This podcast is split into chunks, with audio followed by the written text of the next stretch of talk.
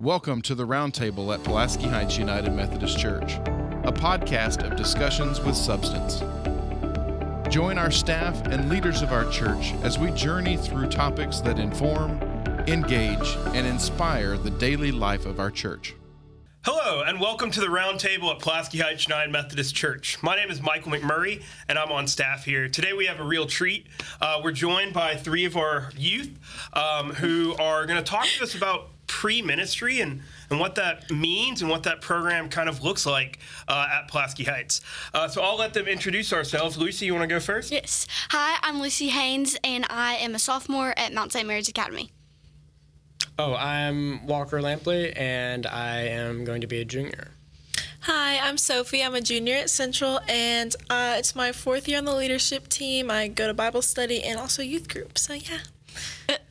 So I guess my first question to you guys is, is a little bit of a big one, but what what does being called mean to you?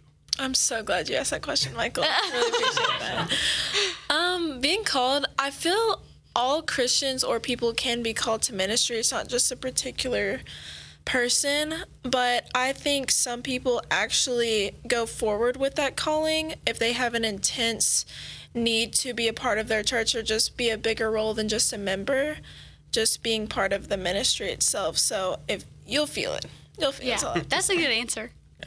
Like, um, I've been called probably like my whole life, and I kind of just ran from it for a long time, and I never really accepted the call until like Ozark Mission Project, like last year, where I finally was like, okay, I'm called to ministry. I'm actually going to do this. But I, everybody can be called, but it's also important that there are different like calls to ministry, because I ran for so long because I thought the only kind of ministry was like being a pastor, preaching at church. And then the thing that really scared me is that you would be moved like to a different church like every year. Like I, I thought that's what ministry was. Mm-hmm. And I thought that was the only kind. And so that kind of scared me away from it. But I think it's important to know that there are a thousands of different kinds of ministry opportunities, and you're not limited to just like one specific kind. I think yeah. that's important.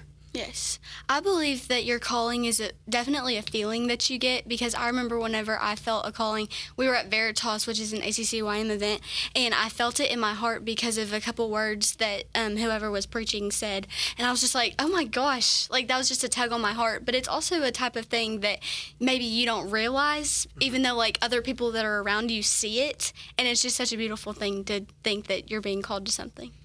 That's really that's really beautiful. Um, how do you think this church and youth group have kind of cultivated each of your calls to, to ministry?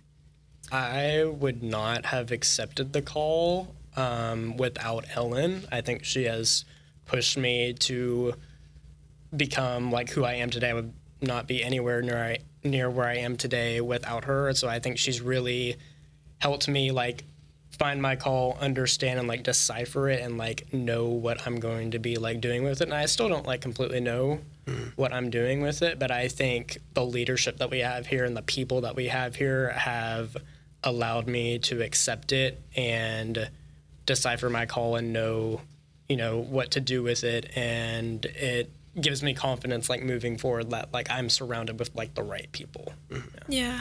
I also think just growing up in this church, I've always been supported no matter what, but especially as I've grown into youth group and getting close with all the people here, I've built so much trust and respect with all these people that it's kind of helped me individualize how I want to participate more in church itself.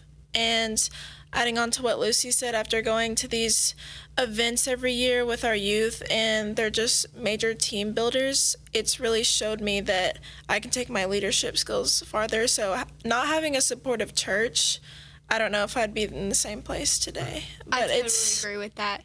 Because I'm the same way, because so many people at this church support you no matter what. Like, if you're going through something or you just need a hug, anybody will call you up and be like, hey, girl, what you need? Like, that's what they're there for.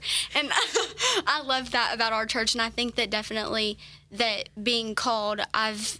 or it's helped, the church has helped me know what my calling is, because Brooke and Ellen and Rod and all of my favorite people, because whenever I lead worship, they're out there, you know, they're hyping all over, like, everybody up, and it's just such a beautiful thing to see everybody wanting to help you and support you in that way. Mm-hmm. Yeah, it's it's really great. I think at the church, you know, we really cultivate our youth, and I mean, you all are leading worship, you know, regular worship with yeah. with everyone else. Um, and I think sometimes we can get bogged down as as adults and talking about the future of the church and the church is dying. And what makes you excited about becoming a part of the leadership of the church in your own area as you're growing into this? I really want to be just like the people who have inspired me where I am today. It's kind of like keeping the generations going. Like, I felt so supported that I never want the future kids to feel that same way, and that's why this church is so special. So when adults say something like that, I don't think that they're thinking through, or maybe they haven't had a supporting church growing up, because seeing that as a model for me, it, there's no way that mm, the culture is going to continue. Yeah. And especially with me, I'm very passionate about leading the church. That's why I've been on leadership team for four years. There's evidence right there. But I love planning events, like for content or media, like I have in the past. I just love planning it all and becoming closer to the whole church in general.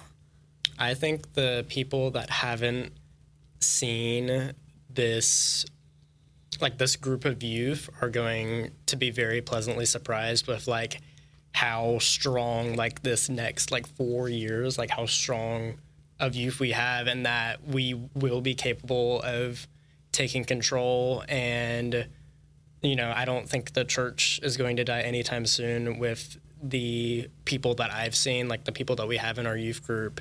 Isn't, I mean, they're incredible, and I think we will be able to continue on the church to and bring it to an even greater level. But also, like, I've seen, you know, like the most profound people in our conference. I'm on A C C Y M, which is the leadership team for the entire conference for youth, and I have seen, I've met some of the most like profound people that will lead in this church and will be successful in elevating this church. So mm-hmm. I I'm excited for the future and for these youth that are going to help lead it.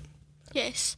One thing that I really just, it makes me want to continue on leadership here at church is really the people and just getting to help other people, because one of my favorite things is making sure that everyone feels welcomed. Mm-hmm. And I want to be that hospitable person and the first smile that you see on your way into youth group, because I just want everybody to feel like they have a spot here, they have a place to be. Mm-hmm. So. Now, each of you have mentioned kind of, you know, different events or different uh, places like O M P or Veritas. What is kind of one event or time or, you know, event or, or experience that kind of has helped you most feel into your call in ministry?